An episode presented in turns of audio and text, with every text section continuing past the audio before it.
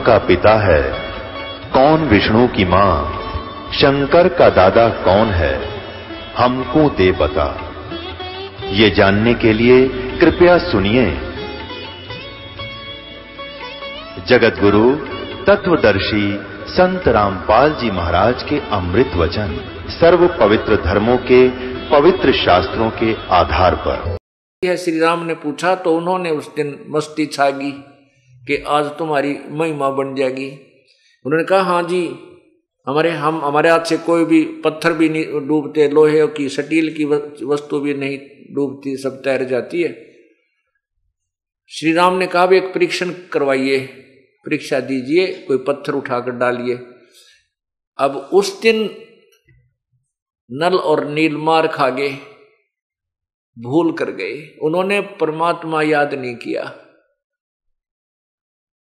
और उठा के पत्थर और रख दिए। अहम था उनके अंदर उस दिन अभिमान घर कर गया था। उस अभिमान दृष्टिकोण से महिमा की भूख के कारण उन्होंने वो पत्थर रखे। पानी में डूब गए, जल में तैरे नहीं। नल ने भी रखा, नील ने भी रखा। फिर एक एक और रखा एक एक और रखा। उनका बहम सा हो गया रोज तैरा करते आज क्या बात होगी? और उधर से उन्होंने अपनी हार नज़र आने लगी।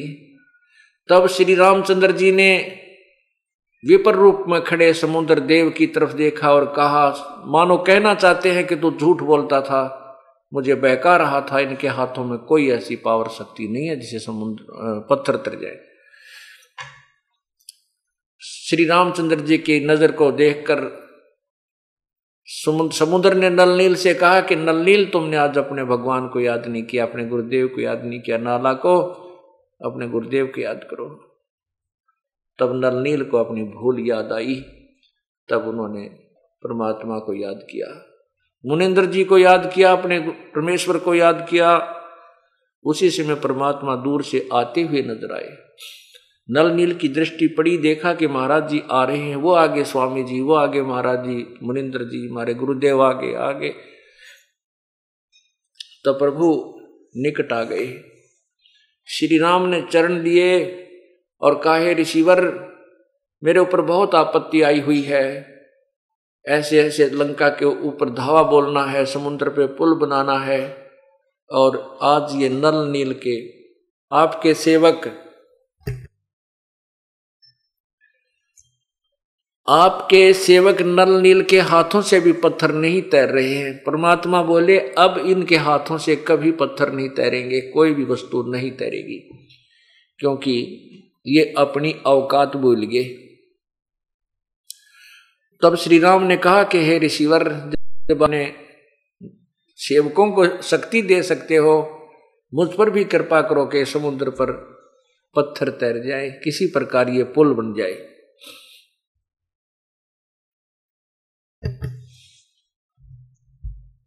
तब परमात्मा मुनिंद्र जी ने, अर्थात कबीर देव ने कहा कि मैं इस बहुत बड़े एक पहाड़ था वहाँ पास में ही, उसके चारों तरफ़ एक रेखा लगा दी है।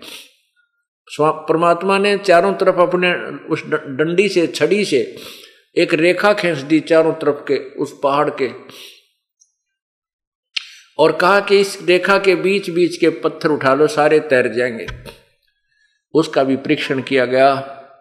एक पत्थर उठाकर लाया गया और उसको तराश करके नल नील कारीगर भी थे, ये राज थे। उन्होंने उसकी काटा पीटी करके और समुद्र पर श्री राम ने अपने हाथ ने रखा तो वो तैरने लग गया। औरों ने भी रखा तो वह भी तैरने लग गया। जो भी ला कर उठ, उठा के लाया वही तैरने लग गया। तब जी में जी आया और मुनिंदर जी का शुक्र मनाया। राम और लक्ष्मण ने भगवान मुनिंदर जी के चरण छुए और कहा ऋषि जी आपने बहुत उपकार किया। परमात्मा ने कहा संत उपकारी ही हुआ करते हैं परोपकारी होते हैं। रे नल नील यतन कर हार, तब सतगुरु से करी पुकार रे नल।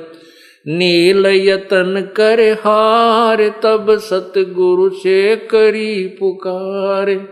जा सत रेखा लिखी अपार सिंधु पर सलात रहने वाले। जा सत रेखा लिखी अपार सिंधु पे सिलात रहने वाले धन धन सतगुरु, सत कबीर भक्त की पीड़ मिटाने वाले धन धन सतगुरु, सत कबीर भक्त की पीर मिटाने वाले भक्त की।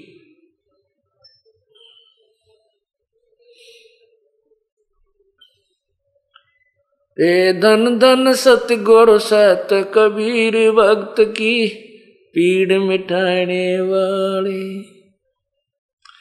अब पुण्यात्माओं इस प्रकार समुद्र पर पुल बना और रावण का वध हुआ। अब क्या होता है? पहले हम सुना करते थे इन हाँ जैसे रामचंद्र जी ने विभीषण को लंका का राज्य दे दिया, रावण का बक्कल उतरा। उसकी, उसका विनाश हो गया, सारे परिवार का नाश हो गया, मंदोदरी बची, विभीषण बचा। अब एक तो इस कथा से हमने ये शिक्षा मिली है कि जो भगवान शंकर जी का तमोगुण का उपासक था रावण और कितनी कठिन तप कर कर बहुत ज़्यादा तप किया अपने शीश तक चढ़ाकर लंका प्राप्त की, और वह रही भी कोई ना उसके पास।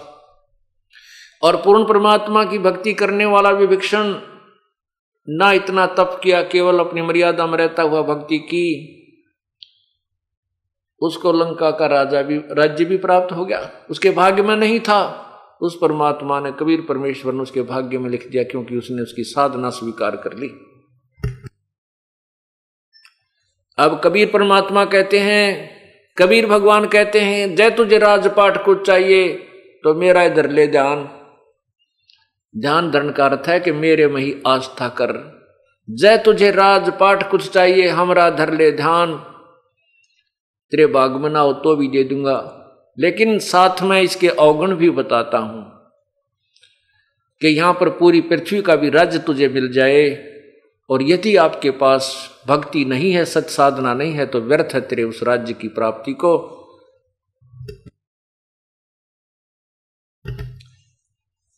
लानत है उस राज्य की प्राप्ति को। क्या कहते हैं? तीन लोक का राज जीव को जय कोई दे, और लाख बधाई के करज नहीं नाम से ने। यदि तीन लोक का राज्य भी इस जीव को कोई दे दे और यदि उसके पास सत्य भक्ति नहीं है, नाम में रुचि नहीं है तो नो कहें क्या बधाई दे रहे उसको, वो तो अपना जीवन व्यर्थ कर रहा है। तो इस प्रकार परमात्मा बताते हैं कि ये राजपाट अच्छी चीज़ नहीं है, ये तुम्हें उलझा कर रख लेगा, इस समय पाप बहुत हो जाते लेकिन राजा न्याकारी हो, सतगुरु का उपदेशी हो और प्रजा को अपने बच्चों की तरह पाले। कति अन्याय नहीं करते अपना बेटा भी कोई गलती करता उसको भी सजा अवश्य दे। उसको भी उसके साथ भी न्याय हो। फिर वो राजा मार नहीं खाता। वो राज्य करते हुए भी परमात्मा प्राप्ति कर सकता। जैसे राजा अम्बरीश थे उन्होंने जैसी भी साधना मिली, मिली थी राज्य करते हुए भी उसने न्याय दिया। प्रजा सुखी रहती थी और अपने राजा को एक ऋषि की तरह जानती थी। लेकिन जैसी भी साधना की, वो बहुत अच्छी प्राप्ति की उसने। तो फिर तभी हुआ जब वो परमात्मा के चरणों में गुरु नानक जी के रूप में आए थे। क्योंकि राजा राजा अम्बरीश वाली आत्मा राजा जनक बने, राजा जनक वाली आत्मा फिर गुरु नानक देव जी हुए। फिर कबीर साहब की शरण में आए, उनको सतलोक दिखाया, तब श्री नानक जी को सचखंड ले गए और वहाँ से वापस छोड़ा। शिव नानक जी का कल्याण हुआ। अब हम सुना, एक भक्त ने, जब ये दास गाँव गाँव में सत्संग करने जाता था, एक फौजी था, बड़ा नेक आत्मा, उसने एक पर उनके घर में ही पाठ होने लग रहा था, उसका भाई नाम ले रहा था। उस, वो आया ही था छुट्टी तो दो दिन सत्संग सुनकर उसने पूछा कि, हे महाराज जी, मैं आपसे एक प्रार्थना करता हूँ कि मैं रामायण पर बहुत विश्वास करता हूँ। मैं श्री राम का कट्टर पुजारी हूँ। मैंने रामायण को पढ़ा है। उसमें दो बात खटक रही। मेरे एक तो ये खटक रही है कि उस लंका में सारे राक्षस थे, शराब है मांस खानी है और कोई भी, सारे कुबद्दी इकट्ठे हो रहे थे तो विवेक्षण और बंदोदरी के पास वो राम राम राम नाम की बात की आगी उनको ऐसा ज्ञान कहाँ से प्राप्त हो गया? कि सारी नगरी में दो ही भगत थे। और दूसरी ये बात खटक रही है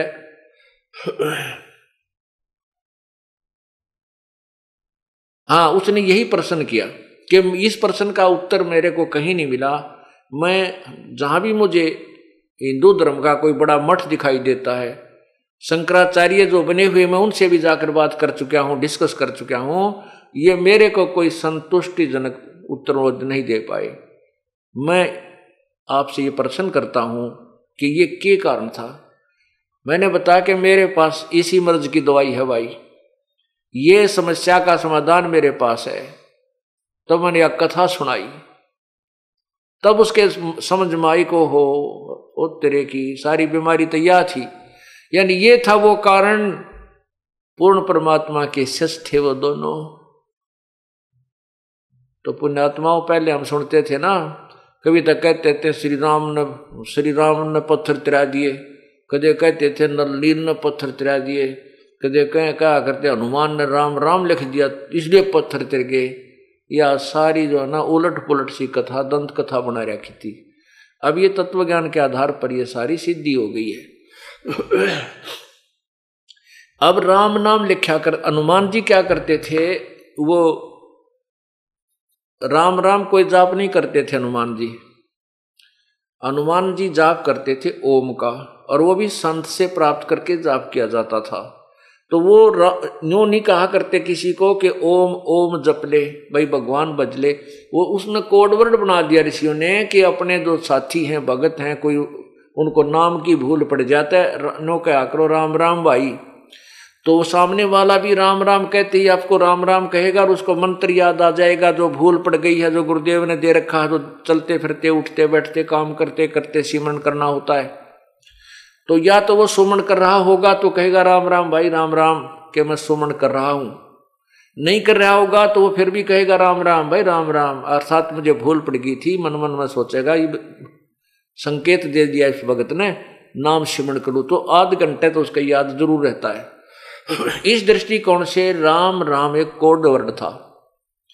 और जाप करते थे, वही जो गुरुदेव ने दे रखा था, ओम मंत्र का, क्योंकि इन ऋषियों को केवल ओम नाम का ही ज्ञान था, आगे नहीं था। सो, ये दूसरा मंत्र जो तत्व है, ये भी यहाँ पर परमात्मा ने या करके प्रकट किया है, और किसी ने नहीं। परमात्मा कहते हैं, सोहम शब्द हम जंग में लाए, सार शब्द हम गुप्त छिपाए। सतनाम का जो दूसरा अक्षर है, वो भी हम ही लेकर आए थे। लेकिन सार नाम हम अभी तक किसी को नहीं बताया है, केवल अपने जो तत्वदर्शी संत मेरा आएगा, उसको ही प्रकट ये भेद खोला जाएगा। और अधिकारी के बिना, अधिकारी के बिना अगर ये मंत्र जो पता भी लग जाता है, कोई अपे जाप करता उससे कोई लाभ नहीं होगा। जैसे किसी ने अपॉइंटमेंट लेटर बना लिया अपने आप चार लाइन होती हैं you are your appointed for the post such and set your paid salary will be such and set और नीचे एक साइन करता है वो अधिकारी। तो वो अधिकारी के साइन किए हुए वो लाइन जो चार है, कामयाब होंगी और उसने कोई भी आप पे लिख के टाइप करवा ले, कोई दस्तक मार ले तो वो कामयाब नहीं होती, वो कहीं वैल्यू नहीं है। इसी प्रकार परमात्मा के नाम की जो कीमत, संत से उपदेश लेने के बाद ही जाप करने से होती है, अपने आप अपरटे लगाने से कोई लाभ नहीं होता। तो हनुमान जी क्या करते थे? पहलवान थे तगड़े और सबसे बड़ा पत्थर ठाया करते नो पचास साठ मण का। और उठाने से पहले उसके ऊपर राम लिख देते थे। राम, क्योंकि एक विधि है परमात्मा पाने की, चाहे वो किसी भी भगवान की आप भक्ति करो उसके लिए एक जैसा ही प्रोसीजर है। लेकिन मंत्रों का अंतर है, नाम का अंतर है, लेकिन सभी ने भक्ति कैसे करनी होती है? नाम उठत नाम, बैठत नाम, सोत जागवे, नाम खाते नाम, पीते नाम से ती लागवे। काम करते करते, जैसे गीता जी के अध्याय नंबर आठ मंत्र सात में कहा है, अर्जुन तो युद्ध भी कर और मेरा नाम भी जप। इस प्रकार तो मुझे प्राप्त होगा। तो काम करते हुए भी युद्ध से ज़्यादा बिज़ी किसी काम में नहीं होता इंसान। और युद्ध करते हुए भी जब भगवान का नाम जपने को कहा है तो अन्य काम में तो कोई दिक्कत को नहीं। तो हनुमान जी क्या करते थे? उसके ऊपर पूरा बुढ़ा राम लिख देते थे और पत्थर ने अपना धरके कंधे पर और चल पड़ते थे। कि सामने वाले जो पत्थर डालकर आ रहे होते हैं, वो सामने देखते हैं, उस पर राम लिखा है। तो वो सभी फिर अपना मन मन में वो सिमरण शुरू कर देते थे। इस दृष्टिकोण से हनुमान जी अपना नित्य कर्म भी कर रहे थे और पत्थर भी ढो रहे थे। लेकिन वो पत्थर तिरे थे उस परम पिता की, सबद शक्ति से, उनकी रजा से, ना श्री राम से तिरे, ना नलनील से तिरे, ना हनुमान से के उस राम नाम से तिरे।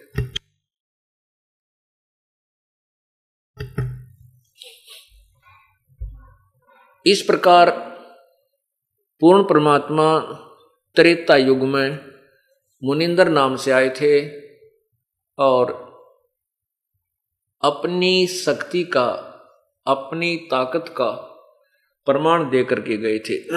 और साथ में यथार्थ ज्ञान भी प्रचार किया था, लेकिन ऋषि लोगों ने कभी भी इस तत्व ज्ञान के पंजे लागण नहीं दिए। इस तत्व ज्ञान को जनता तक नहीं जाने दिया जो अब वर्तमान में आपके समक्ष पहुँच रहा है, क्योंकि अब आप शिक्षित हैं और भक्ति काल आ गया है। भक्ति का जो समय अब आ गया है, जो प्रभु ने पूर्व निर्धारित किया हुआ था।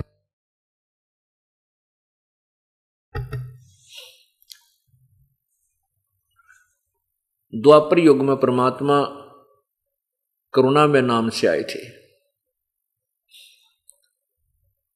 अब त्रेता युग में आपने सुना कि श्री राम रूप में जब विष्णु जी आए थे, उन्होंने कितने कष्ट उठाए। अब श्री राम पूर्ण परमात्मा नहीं है। ये विष्णु जी के अवतार हैं, सतगुण विष्णु जी के अवतार थे। और तीनों गुणों की भक्ति करने के लिए गीता जी में मना किया हुआ है। रजगुण, ब्रह्मा सतगुण विष्णु, तमगुण शिव जी इन तीनों गुणों की भक्ति करने वालों को मूर्ख कहा है गीता जी में और राक्षस स्वभाव को धारण किए हुए मनुष्यों में नीच कहा है। पुण्यात्मा ये दास अपनी ओर से नहीं कह रहा। अपने सदग्रंथों का एक निष्कर्ष निकाल कर यथार्थ जो कि तुम आपके समझ से रख रहा हूँ। आप बुद्धिमान हो, शिक्षित हो, आप स्वयं भी अपनी आँखों से देख सकोगे। अभी आपको गीता जी दिखाऊँगा। उससे पहले इसी विषय में कुछ दो बात बताना चाहता हूँ।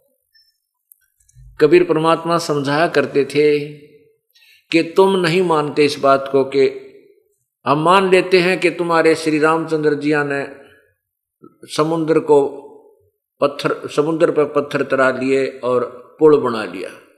इसलिए आपने इसको भगवान मान लिया। तो क्या कहते हैं, भाई, समुद्र पाट लंका गयो, सीता को भरतार। समुद्र पाट लंका गयो, सीता को भरतारे। अगस्त ऋषि ने सब पी लिए इनमें कौन करता रे? यदि आप लंका इस पुल के, समुद्र के ऊपर का पुल बना लेने से, यानी समुद्र को पाठ देने मात्र से श्री रामचंद्र जी को भगवान मान रहे हो तो अगस्त ऋषि ने ऋषि ने तो सातों को एक ही घूंट में पी लिया था। तो इनमें कौन सा भगवान?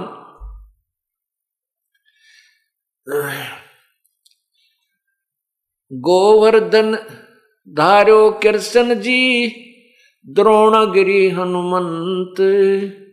शेष नाग सब सृष्टि उठारा, इनम कौन भगवंत। यदि आप श्री कृष्ण जी को इसी कारण से, भगवान मानते कि उन्होंने उस गिरवर को उठा लिया था, गोवर्धन पर्वत को उठा लिया था।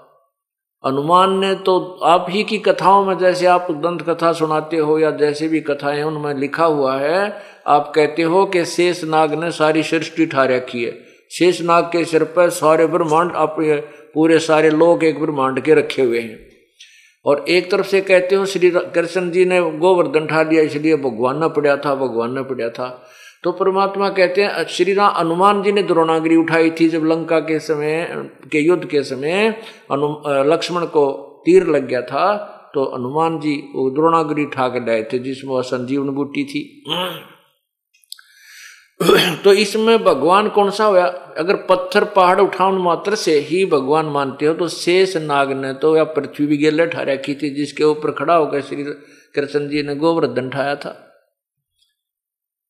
अब कितनी प्यारी व्याख्या दी है। निर्णायक ज्ञान दिया है परमेश्वर ने कि गिरिवर धारो कृष्ण जी, गोवर्धन धारो कृष्ण जी, द्रोणागिरी हनुमंत, शेष नाग पृथ्वी सब सृष्टि उठारा, इनम कौन भगवंत? तो इनम कौन सा राम भाई? अब आपको दिखाते हैं तीन गुणों की भक्ति में ये भूल रहा संसार। कह कबीर निज नाम बिना कैसे उतरो पार। अब आपको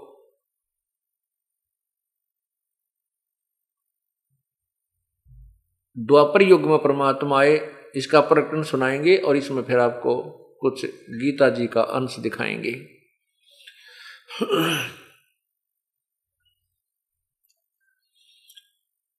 पुण्यात्माओं, त्रेता युग में द्वापर युग में परमात्मा आए करुणा में नाम से। उसमें उन्होंने अपने ज्ञान का प्रचार किया एक वाल्मीकि कुल में। वाल्मीक कुल में एक सुदर्शन नाम का भगत था और परमात्मा कबीर जी ने उस पुण्यात्मा को समझाया, उसके हृदय में यो ज्ञान समा गया। उस सुदर्शन जी ने परमात्मा से उपदेश ले लिया और खूब डट के भक्ति की। पुण्यात्माओं आपने गीता जी को पढ़ा है। आपने गीता जी को पढ़ा है, अनुवादकर्ताओं ने अनुवाद भी कर रखा है। गीता जी की मूल संस्कृत ज्यों की त्यों है, वो वास्तविक ज्ञान है। अनुवादकर्ताओं ने जो अनुवाद किया है, वो यथार्थ नहीं किया। उन्होंने लोकवेद के आधार पर किया है। अब उस भक्त ने हाँ जो एक पर्सन और था, मेरे दिमाग नहीं आया, मैं नहीं आया था, अब आ गया। उस फौजी ने उस गाँव में ये प्रश्न और किया था कि द्वापर युग में पांडवों ने एक अश्वमेघ यज्ञ की थी और उसमें एक शर्त रखी थी कि एक पंचायन शंख एक शंख रख दिया था अलग से उसमें शर्त रखी थी कि जब उस समागम का समापन होगा यज्ञ का और उसमें भोजन करेंगे सभी संत भक्त, यदि वो शंख बज गया तो यज्ञ संपूर्ण होगी, अन्यथा अधूरी रह जाएगी, वह पूर्ण नहीं हुई। उनको लाभ नहीं मिलेगा पांडवों को, ये श्री कृष्ण जी ने कहा था। तो मेरे से कहा कि महाराज जी, मैं इस बात से चक्कर काट रहा हूँ और किसी के पास ये मेरे मेरे को उत्तर नहीं मिला इसका, कि उसमें लिखा है, कि महाभारत में लिखा है कि श्री कृष्ण ने भी भोजन खा लिया।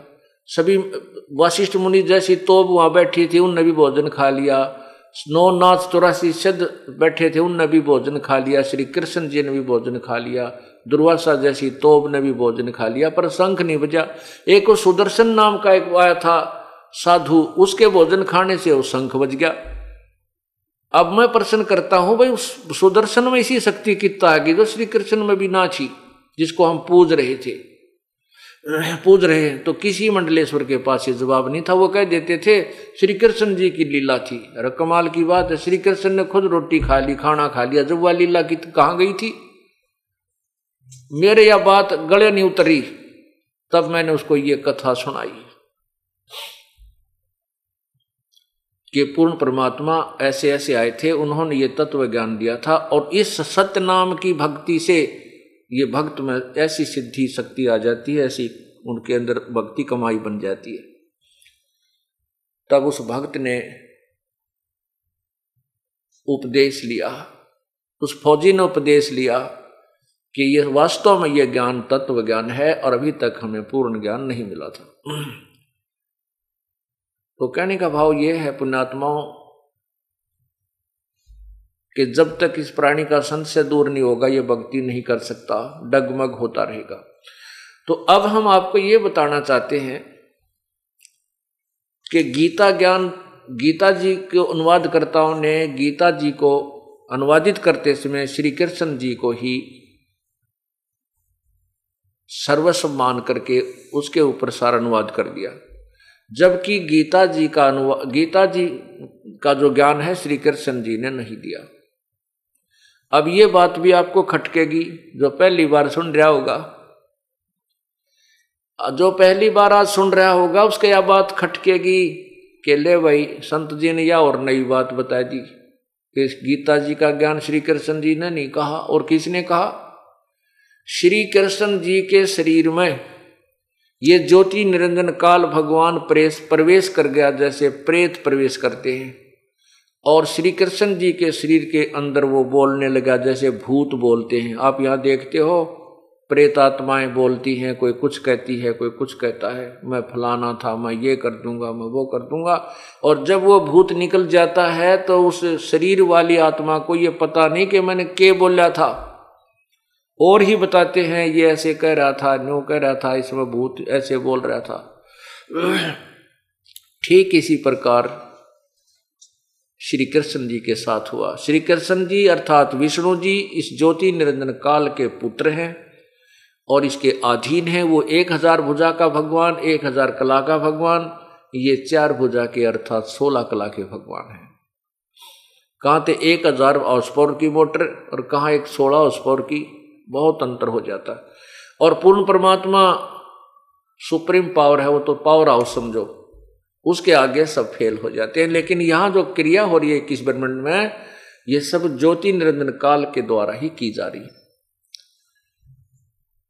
आपको कुछ गीता जी का ज्ञान सुनाएँगे। और सबसे पहले ये प्रमाणित किया जाएगा कि गीता जी का ज्ञान श्री कृष्ण ने नहीं, काल भगवान ने बोला था। गीता जी अध्याय नंबर ग्यारह के मंत्र सोल बत्तीस में कहा कि, अर्जुन, मैं बढ़ा हुआ काल हूँ और सबको खाने के लिए आया हूँ। अब पर्वत हो प्रवर्त हुआ हूँ। और ये सामने योद्धा जो खड़े हैं तो ना मारेगा तो भी ये नहीं रहेंगे। इनको मैं खत्म कर दूँगा। गीता जी अध्याय नंबर ग्यारह के मंत्र इक्कीस में, अर्जुन कह रहा, भगवान, आप तो देवताओं को भी खा रहे हो। आप तो उन ऋषियों को भी खा रहे जो आपके ही गुणगान वेद मंत्रों के माध्यम से कर रहे हैं।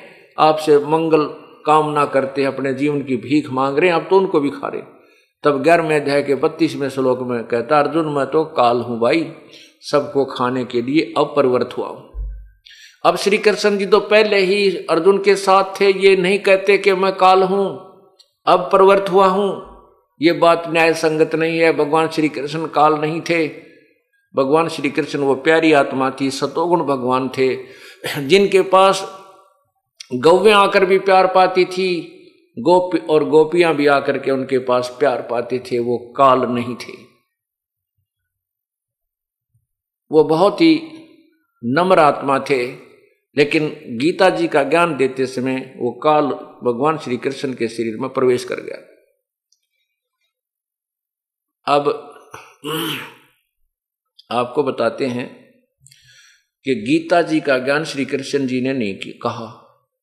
इसके दो चार प्रमाण आपको देते हैं। जिसमें कौरवों ने पांडवों को आधा राज्य देने से मना कर दिया। भगवान श्री कृष्ण जी उनके झगड़े को निपटाने के लिए तीन बार शांति दूत बनकर गए।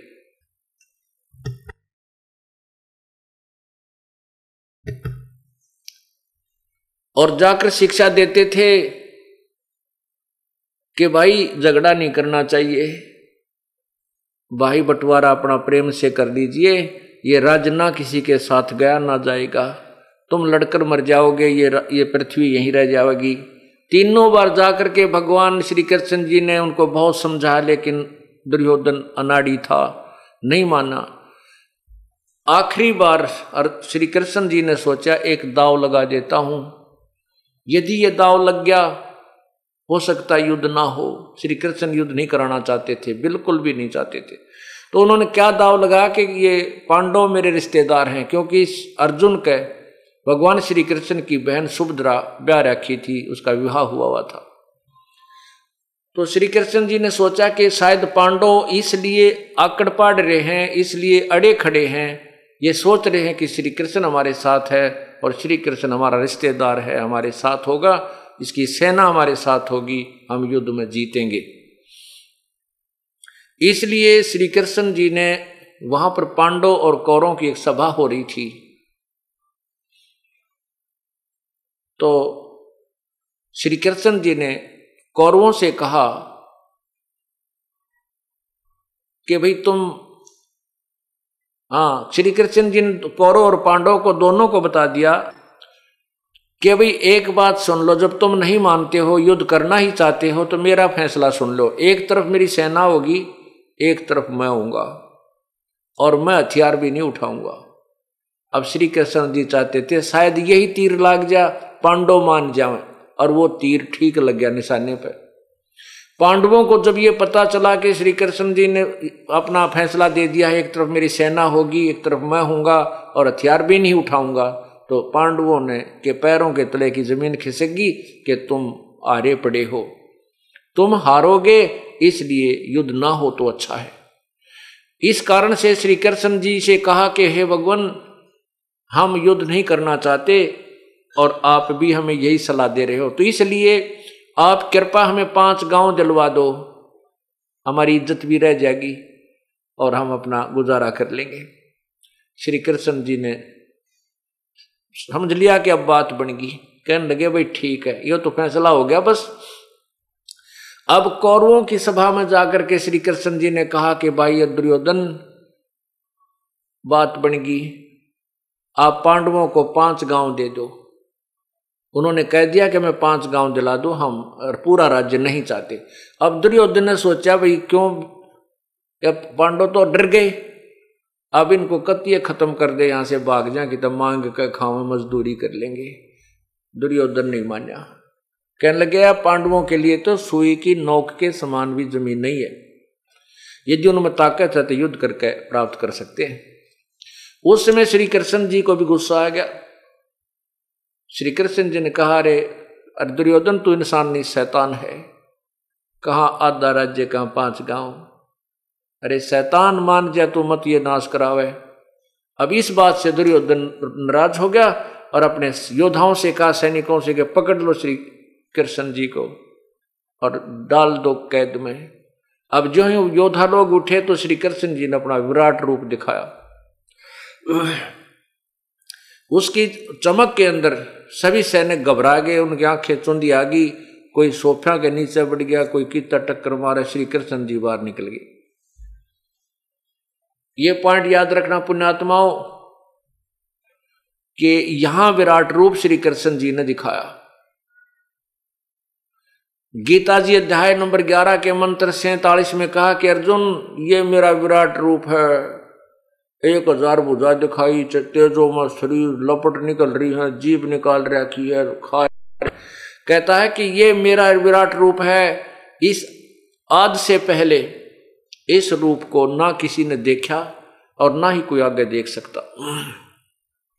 इस मेरे वास्तविक रूप को जो विराट रूप मैंने तुझे दिखाया है मतलब युद्ध के दौरान जो दिखाया था, काल ने दिखाया था, श्री कृष्ण जी ने नहीं दिखाया था।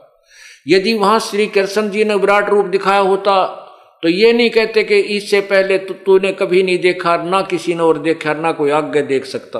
देखिएगा।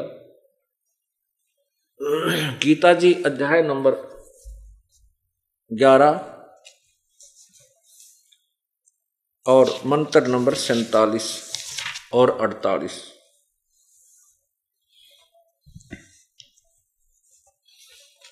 ये गीता जी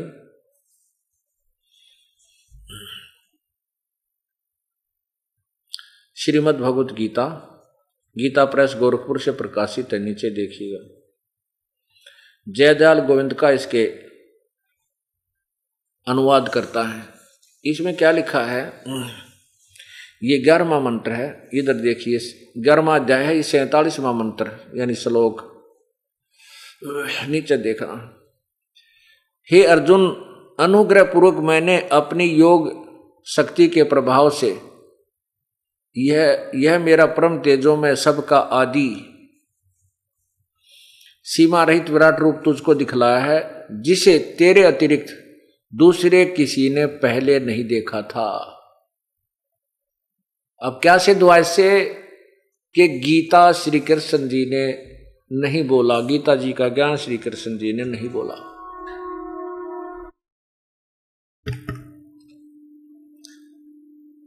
गीता जी का ज्ञान श्री कृष्ण जी ने नहीं बोला, ये काल ने बोला। और वो खुद कहता है कि मैं काल हूँ, सबको खाने के लिए आया हूँ। ग्यारहवें अध्याय का अब देखिएगा बत्तीसवा मंत्र। यही गीता जी, और ये अध्याय नंबर ग्यारह। और यहाँ नीचे देखिए बत्तीस मंत्र। ये देखिएगा बत्तीस मंत्र। इसमें क्या लिखा है नीचे? तीनों लोकों का नाश करने वाला बड़ा हुआ काल हूँ। इस समय इन लोकों को नष्ट करने के लिए प्रवृत्त हुआ हूँ। जो प्रतिपक्षियों की सेना में सचित योद्धा लोग हैं, वे सब तेरे बिना भी नहीं रहेंगे, अर्थात तेरे युद्ध ना करने से भी इन सब का नाश हो जाएगा। गीता जी अध्याय नंबर इसी ग्यारह के बीस मंत्र में, श्लोक में, अर्जुन आँखों देखकर कह रहा है कि भगवान, आप तो ये ग्यारहवें अध्याय का मंत्र बीस देखिए नीचे श्लोक।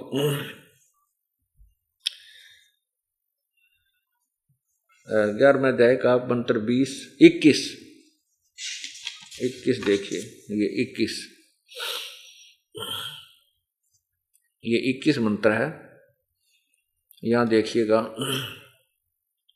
वे ही देवताओं के समूह आप में प्रवेश करते हैं। कुछ भयभीत होकर हाथ जोड़ जोड़कर आपके नाम और गुणों का उच्चारण करते हैं, तथा महर्षि और सिद्धियों के समुदाय कल्याण हो ऐसा कहकर उत्तम उत्तम सतोत्रों द्वारा आपकी सतुति करते हैं। और आप उनको भी खा रहे हो।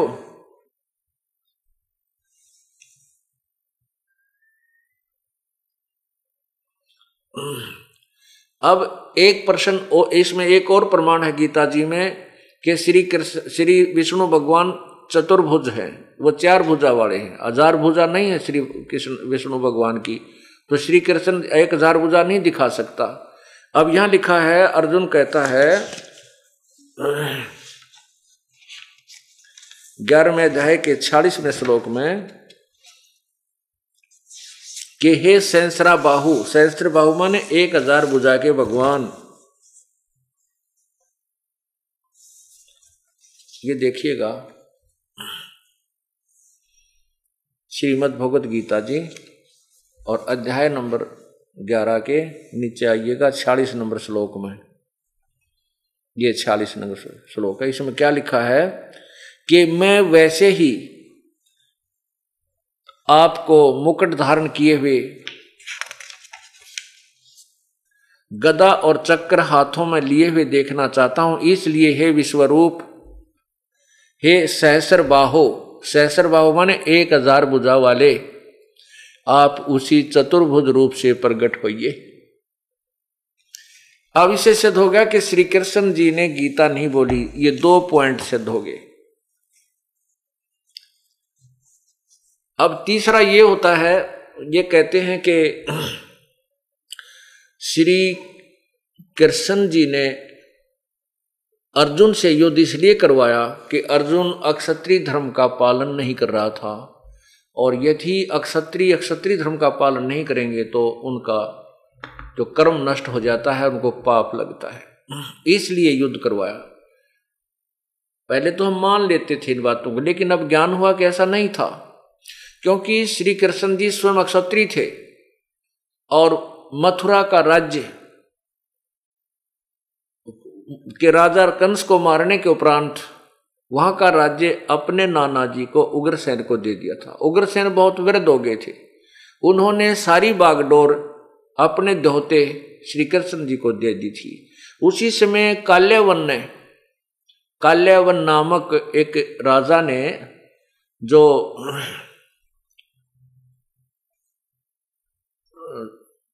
कंस का ससुर था काल्यावन ने मथुरा पर चढ़ाई कर दी श्री कृष्ण को मारने के लिए और प्रतिशोध लेने के लिए। अठारह करोड़ सेना लेकर के काल्यावन मथुरा पर धावा बोल देता है। श्री कृष्ण जी ने सोचा कि भी बहुत ज़्यादा सेना है और हमारे सभी सैनिक मर जाएँगे, बहुत दुनिया खप जाएगी। अपने क्षत्रिय धर्म को बोलकर श्री कृष्ण जी ने युद्ध को छोड़कर भागना स्वीकार कर लिया। युद्ध के इतने युद्ध अप्रिय, समझो भगवान श्री कृष्ण युद्ध प्रिय नहीं थे, उन्होंने क्षत्रिय धर्म का भी पालन नहीं किया, स्वयं भी नहीं किया, और वो भाग लिए अपने मैदान को छोड़कर। काल्यवन भी उनके पीछे पीछे भाग लिया, क्योंकि राजा से राजा युद्ध करता था, मंत्री से मंत्री, महामंत्री से महामंत्री, सैनिक से सैनिक, ये नियम था पहले। तो राजा के साथ राजा युद्ध करता है तो श्री कृष्ण के भाग लेने से काल्यावन भी उसके पीछे पीछे दौड़ दिया श्री कृष्ण जी को मालूम था, कुछ दिन पहले नारद जी ने बता दिया था कि एक गुफा है भगवान यहाँ पर। उसमें एक मुचकन नाम का एक राजा सोया पड़ा है। उसके अंदर एक ऐसी शक्ति है कि वो छः महीने जागता है छः महीने सोता है। उसने ऐसी सिद्धि प्राप्त कर रखी है कि छः महीने जब जागता है तो राजाओं से युद्ध करता रहता है। छह महीने सोता है तो उसको सोते समय बीच में कोई उठा दे तो उसको उसकी आँखों से लपट ऐसे वो तीर निकलते हैं, अग्निबाण छूटते हैं कि वो सामने वाला मर जाता है। इस बात का श्री कृष्ण जी को ज्ञान हो गया। इसी दृष्टिकोण से भी क्यों ना मैं इस मुचकंद को काल्यावन को मुचकंद से मरवा दूँ? श्री कृष्ण जी आगे आगे भाग रहे हैं, काल्यावन पीछे पीछे श्री कृष्ण जी उसी गुफा में प्रवेश कर गए जिसमें वो काल्यावन ना वो मुचकंद सोया पड़ा था। मुचकंद के ऊपर अपना वो पीताम्बर जो कपड़ा एक एक्स्ट्रा चद्दर सी साथ में लिए हुए होते थे श्री कृष्ण जी ने ले रखी थी, वो उस सोए हुए मुचकंद के ऊपर उड़ा दी, डाल दी। अब बाहर से जब काल्यावन गुफा में प्रवेश कर गया तो उसने देखा कि वही कपड़ा ओढ़ के और यह सो गया है शायद श्री कृष्ण जी यहाँ छुप गया है। और कृष्ण जी आगे चले गए गुफा में। काल्यावन ने मुचकंद को श्री कृष्ण मानकर उसकी टांग पकड़ के घुमा दी के खड़ा हो कायर, क्यों छुप गया यहाँ आके? मुचकंद की निंद्रा भंग होगी आँखों से अग्नि बाण छुट्टे काल्यावन मर गया। कहने का भाव कहने का भाव ये है कि इससे ये भी प्रमाणित हो गया कि श्री कृष्ण जी दूसरे को सलाह कैसे दे सकते क्षत्रिय धर्म की? जब स्वयं क्षत्रिय धर्म को त्याग कर वो रण छोड़कर भाग दिए। जिस कारण से उनको रण छोड़ भगवान कहा जाने लगा। रण छोड़ भगवान की जय। सुनी होगी आपने खूब। ये ये भी नहीं मालूम, ये भगवान की इज़्ज़त कर रहे हैं कि बेजती ऋण छोड़ का अर्थ तो कायर होता है। और फिर जय बोलते हैं, बोलो ऋण छोड़ भगवान की जय। कहने का भाव हमने अपना जो निष्कर्ष है, वो मध्य नज़र रखना है। इससे भी सिद्ध हो गया कि श्री कृष्ण जी ने युद्ध करने की सलाह अर्जुन को युद्ध के मैदान में कति नहीं दी अब तीसरा प्रमाण आपको देते हैं, गीता जी का ज्ञान श्री कृष्ण जी ने नहीं कहा, कति कलम तोड़ आपको बताते हैं। महाभारत का युद्ध हो गया, पांडव जीत गए कौरव हार गए। युधिष्ठिर जी को राज्य गद्दी प्राप्त हो गई। श्री कृष्ण जी ने कहा भी मेरा काम हो गया, आपका काम हो गया है, मैं द्वारका जाना चाहता हूँ, मुझे इजाज़त दो। अब श्री कृष्ण जी पांडवों के गुरु थे, धार्मिक गुरु थे। उन्होंने कहा कि, भगवान, आप जा रहे हो और हमें एक सत्संग सुनाकर जाना, ताकि हम आपके विचारों के आधार पर चलकर इस, आप राज्य को भी करें, अपना कल्याण भी करें, कहीं हम विचलित ना हो जावा। श्री कृष्ण जी ने समय स्थान और तिथि निर्धारित निर्धारित कर दी। उसी निश्चित तिथि को शाम के समय श्रोतागण आकर के सत्संग स्थल पर विराजमान हो रहे हैं। सत्संग स्थल के आसपास श्री कृष्ण और अर्जुन घूम रहे हैं, टहल रहे हैं। अर्जुन ने कहा कि भगवान, आज सत्संग के अंदर वो गीता जी का ज्ञान सुनाना जो आपने युद्ध के दौरान मुझे सुनाया था, मैं युद्ध के कारण याद नहीं रख सका। श्री कृष्ण जी ने अर्जुन से कहा कि, ए नालायक, तूने उस युद्ध, उस ऐसे निर्मल ज्ञान को याद क्यों नहीं रखा? तेरी बुद्धि मुझे अच्छी नहीं लगती, और स्वयं कहते हैं श्री कृष्ण जी कि मुझे अब याद नहीं, मैंने क्या कहा था, मैं जो का तो नहीं बता सकता। तो इससे क्या सिद्ध हुआ पुण्यात्माओं कि श्री कृष्ण जी ने गीता का ज्ञान नहीं बोला? कति क्लियर हो गया। ये तो कंसेप्ट ही क्लियर हो जाएगा, ये भी आपको दिखाता हूँ महाभारत के अंदर। उसमें क्या कहा है कि देखो, मैं सत्संग कर रहा हूँ, और आज पहली बार कोई सत्संग ने पाँच दिन सुनाएगा, उसका ज़्यादा से ज़्यादा चालीस प्रतिशत सत्संग याद रह सकता है। साठ प्रतिशत उसको याद नहीं रहेगा। और फिर दस दिन के बाद मैं, वो मुझे कहे कि जी आप वही सत्संग सुनाना जो आपने कबीर साहब के प्रगट दिवस पर सुनाया था पाँच दिन वाला। और मैं कहूँ उस श्रोता को जिसने पहली बार सुना था, उसको कहूँ तेरी बुद्धि अच्छी नहीं है, नालायक, तूने याद क्यों ना रखा सारा सत्संग? और मैं कहूँ कि मुझे तब याद नहीं, मैंने क्या कहा था, मैं जो कहा तू नहीं बता सकता। इसे सिद्ध है कि मैं नहीं बोल रहा था, उसमें मेरे अंदर कोई और आत्मा बोल रही थी, जिससे मुझे याद नहीं।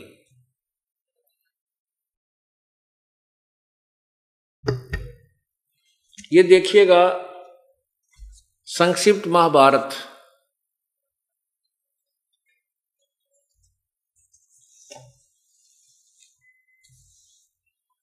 संक्षिप्त महाभारत द्वितीय खंड।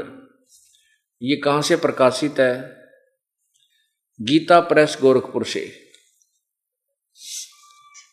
अंदर से भी देखिएगा। संक्षिप्त महाभारत द्वितीय खंड। और यहाँ से लिखा है, संपादक तथा संशोधक जय दयाल गोविंद का। नीचे देखिए। गीता प्र गोरखपुर से प्रकाशित है। इसके पृष्ठ नंबर छह सौ सड़सठ पर। यहाँ देखिए। विषय है अर्जुन का श्री कृष्ण से गीता का विषय पूछना और श्री कृष्ण श्री कृष्ण का अर्जुन से सिद्ध महर्षि और कश्यप का संवाद। यहाँ देखना नीचे। जन्मे जी ने पूछने के बाद अब क्या बता है? वस्पायन जी ने कहा, राजन, श्री कृष्ण के सहित। हाँ यह क्या पूछा है कि जन्मे जी ने पूछा, ब्रह्मन, शत्रुओं का नाश हो जाने के बाद जब महात्मा श्री कृष्ण और अर्जुन सभा में बैठकर वार्तालाप कर रहे थे उसमें उनमें क्या क्या बातचीत हुई? वेस्पैम वेस्पमयान जी ने कहा राजन श्री कृष्ण सही के सहित, अर्जुन ने जब अपने राज्य पर पूरा अधिकार प्राप्त कर लिया तो वे दिव्य सभा वन भवन में आनंद के साथ रहने लगे। एक दिन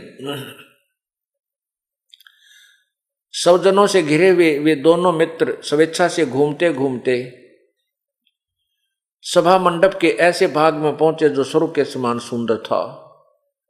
पांडुनंदन अर्जुन श्री कृष्ण के साथ रहकर बहुत प्रसन्न थे।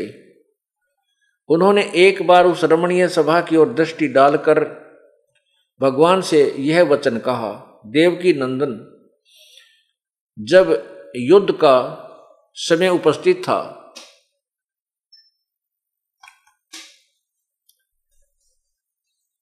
उन्होंने एक बार उस रमणीय सभा की ओर दृष्टि डालकर भगवान से ये वचन कहा, देवकी नंदन, जब युद्ध का अवसर उपस्थित था, उसमें मुझे आपके महात्म का ज्ञान और ईश्वरीय स्वरूप का दर्शन हुआ था। किंतु केशव, आपने स्नेहवश पहले मुझे जो ज्ञान का उपदेश किया था, वह सब इस समय बुद्धि के दोष से भूल गया है। उन विषयों को सुनने के लिए बारंबार मेरे मन में उत्कंठा होती है। इधर आप जल्दी ही द्वारका जाने वाले हैं। अतः पुनः वह सब विषय मुझे सुना दीजिए। वैश्वपायन जी ने के, जी कहते हैं, अर्जुन के ऐसा कहने पर। अर्जुन ने कहा कि जो युद्ध के समय जो गीता का ज्ञान दिया था, वो मुझे फिर सुना दिए। वक्ताओं में श्रेष्ठ महातेजस्वी अर्जुन, भगवान श्री कृष्ण ने उन्हें गले से लगाकर इस प्रकार उत्तर दिया। श्री कृष्ण बोले, अर्जुन, उसमें मैंने तुम्हें अत्यंत गोपनीय विषय का श्रवण करा था। अपने स्वरूप भूत धर्म सनातन पुरुषोत्तम तत्व का परिचय दिया था और नित्य लोकों का भी वर्णन किया था। किंतु तुमने जो अपनी नासमझी के कारण उस उपदेश को याद नहीं रखा, यह जानकर मुझे बड़ा खेद हुआ है। उन बातों को अब पूरा पूरा समन होना संभव नहीं जान पड़ता। पांडुनंदन, निश्चय ही तुम बड़े श्रद्धाहीन हो। तुम्हारी बुद्धि अच्छी नहीं जान पड़ती। अब मेरे लिए उस उपदेश को ज्यो का तू दुरा देना कठिन है। होए। क्योंकि उस समय योग युक्त होकर मैंने परमात्म तत्व का वर्णन किया था। अब पुण्यात्माओं ये देखिएगा कि श्री कृष्ण जी कह रहे हैं कि वो जो गीता का ज्ञान मैंने तुझे सुना था, अब जो का तो मैं नहीं बता सकता। अब मुझे तो योग युक्त होना पड़ेगा। और कहते, तूने याद क्यों नहीं रखा? तू ना समझ जाए तेरी बुद्धि ठीक नहीं, तू बुद्धिहीन है। इससे सिद्ध है कि श्री कृष्ण को कुछ भी नहीं पता था कि गीता जी का ज्ञान उसने किस मैं के बोला था। ये एक और प्रमाण आपको देते हैं।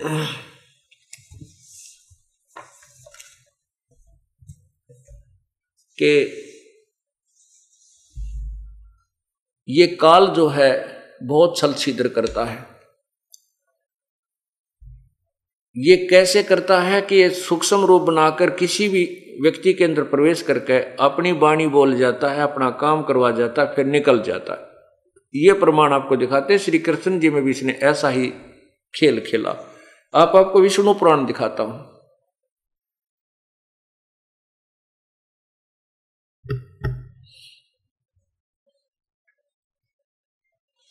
ये देखिएगा श्री विष्णु पुराण। श्री विष्णु पुराण नीचे देखिएगा। गीता प्रेस गोरखपुर से प्रकाशित है। इसके अनुवादकर्ता कौन है? ये है श्री मुनि लाल गुप्त, अनुवादक।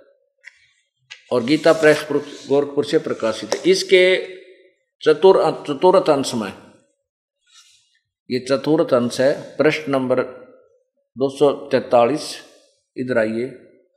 ये दो सौ बयालीस, अध्याय तीन है। चतुर्थ अंश का अध्याय तीन है, दो सौ बयालीस पर नीचे आइएगा।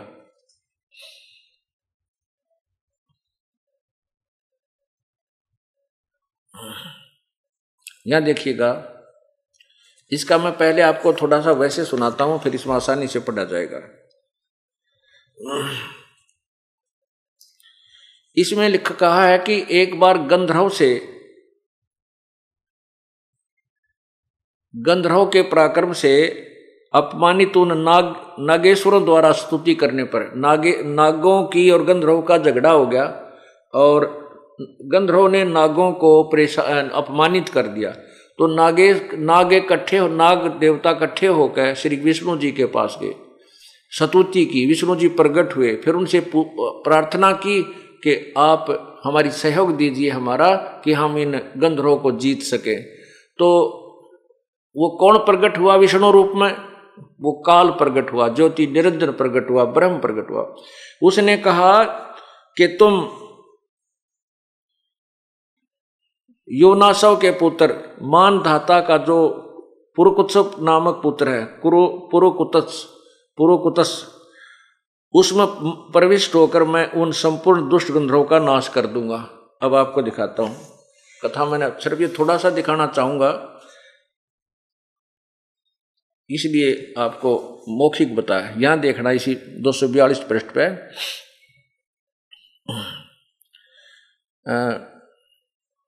गंधर्व के पराक्रम से अपमानित उन नागेश्वरों द्वारा सतुति किए जाने पर उसके श्रवण करने से जिनकी विकसित विकसित कमल सदृश आँखें खुल गई हैं। निंद्रा के अंत में जगे हुए उन जलाशय भगवान सर्व देश सर्व देवेश्वर को प्रणाम कर उन नागगणों ने कहा, भगवान, उन गंधर्व से उत्पन्न हुए हमारा भय किस प्रकार शांत हो? तब आदि अनंत रहित भगवान पुरुषोत्तम ने कहा यो नासव के पुत्र मान धाता का जो यह पुरुकुतस, पुरोकुतस नामक पुत्र है, उसमें प्रविष्ट होकर मैं उसमें प्रविष्ट होकर मैं उन संपूर्ण दुष्ट गंधर्वों का नाश कर दूँगा।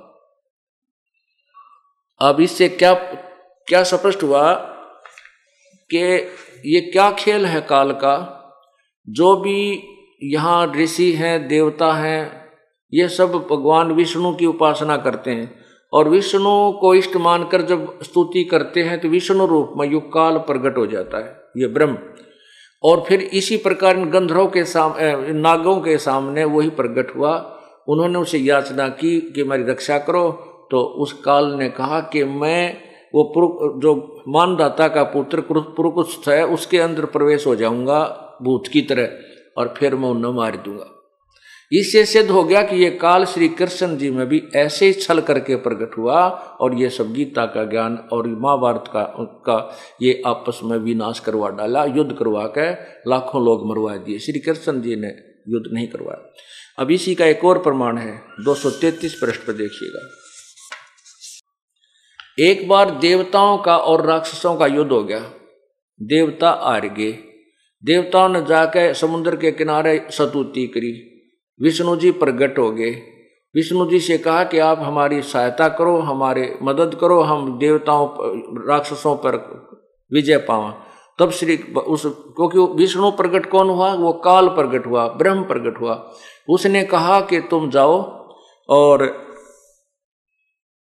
राजऋषि सासद ससाद का जो पुरंजय नामक पुत्र है, उस अक्षत्रिय श्रेष्ठ के शरीर में अंश मात्र से स्वयं अवतीर्ण होकर उन संपूर्ण दैत्यों का नाश करूँगा।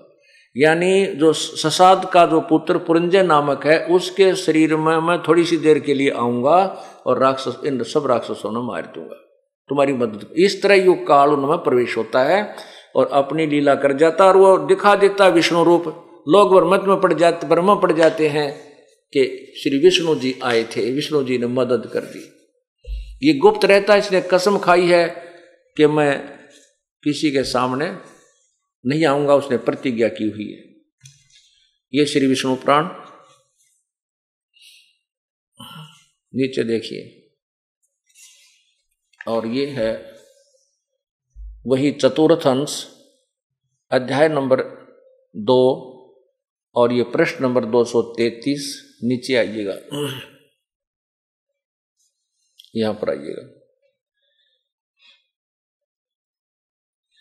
तब आदि अनशून्य अशेष जगत पतिपालक श्री नारायण ने देवताओं से प्रसन्न होकर कहा, आप लोगों को कुछ भी अभिष्ट है, वह मैंने जान लिया है। इसके विषय में यह बात सुनिए। राज ऋषि ससाद का जो पुरंजय नामक पुत्र है, उस अक्षत्रिय श्रेष्ठ के शरीर में मैं अंश मात्र से अवतीर्ण स्वयं अवतीर्ण होकर उन संपूर्ण दैत्यों का नाश करूँगा। अतः तुम लोग पुरंजय को दैत्यों के वध के लिए तैयार करो। यानी तुम उसने बड़ो बढ़ा कर ले आओ पुरंजय ने और मैं फिर थोड़ी सी देर के लिए उनमें प्रवेश करूँगा और उन राक्षसों को मार दूँगा। थारा काम बन जाएगा।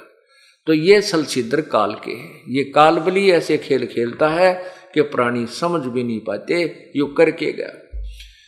प्राप्त करने देता कौन सा भोजन? आत्मा की खुराक परमात्मा की भक्ति है।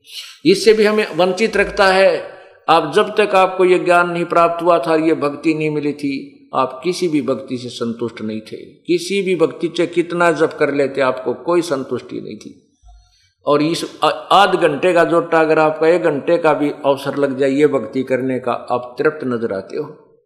ये वो अनमोल धन आपको प्राप्त हो गया है।